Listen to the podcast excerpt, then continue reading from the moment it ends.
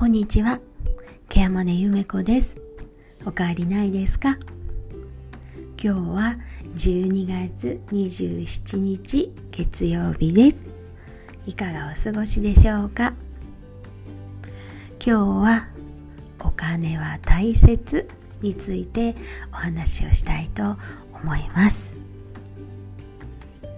え今日夕方ね、えー、私の担当する利用者さんのところに、えーと、その方の今月のお小遣いをお届けに行ってきました。お小遣いって言って本当はのご本人さんのお金なんですけれども、えー、その方認知症があるのでお金を紛失してしまったりとか一回渡しちゃうとあの本当にねどこに行ったか分かんなくなるみたいなとこもあるので、えーと、と一月の間に2回に分けてその方がお使いになるお金をお届けに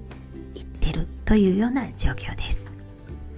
でちょうどそれを届けに行ったらねああちょうどなかったんやよかったよかったっていうことで、えー、喜ばれてそのまま今の、まあ、生活のことっていうのを話してこられましたわしちょっと困っとるんやけどなっ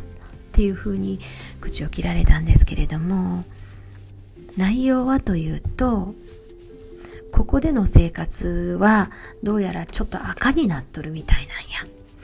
まあ、そういうふうに息子に言われたんでどうしようかと思ってるっていうようなご相談でした。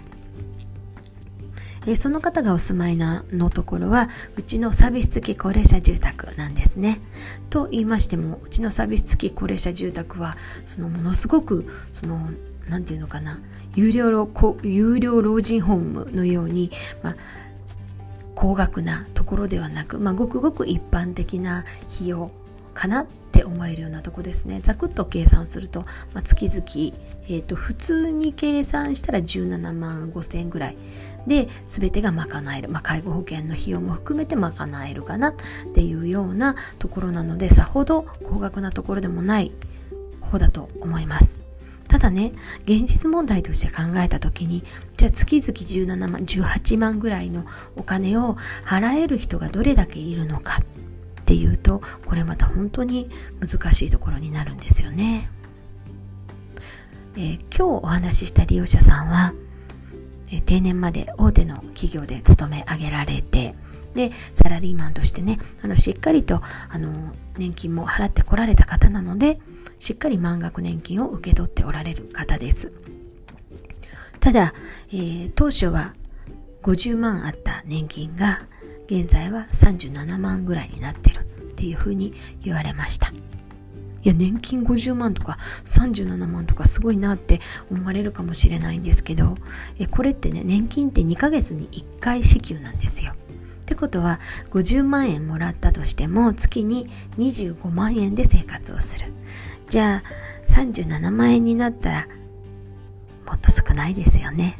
そういう意味で、まあ、若干赤になってるっていうふうにお金の管理をされている息子さんに言われたようです。もちろんあの本当に経済的に苦しい方に関してはね特別養護老人ホームへの入居であったりあるいは、ま養護老人ホームと言われるケアハウスへの移行であったりっていうのもケアマネージャーの立場としては本当にしっかりとお手伝いはさせていただきます。ただご本人は今のここの環境がええんやっていうふうに言われるんですよね。入ってこられた当初は本当にトラブルの多い方でした。でも今では本当に穏やかに今の生活に馴染んでおられてで、えー、時々ですねデイの方にも降りてこられて認知症で徘徊のある利用者さんの相手を定期的にしてくださるっていう役割を自分で自ら買って出てくださいました。そういうこともあるので、まあ、経済的な面でここが難しいっていうんならやっぱりいろんなところはご紹介できるよ。でも私の気持ちとしてはここで追ってもらえた方が私は嬉しいなっていうことはお伝えしました。ご本人もいやわしもそうなんやってここにおる方がええしで、えー、そうやってね認知症の方のお相手をすることについてもああやってなあの人とおるとなわしも気持ちが安らぐんやっていうふうに言われました。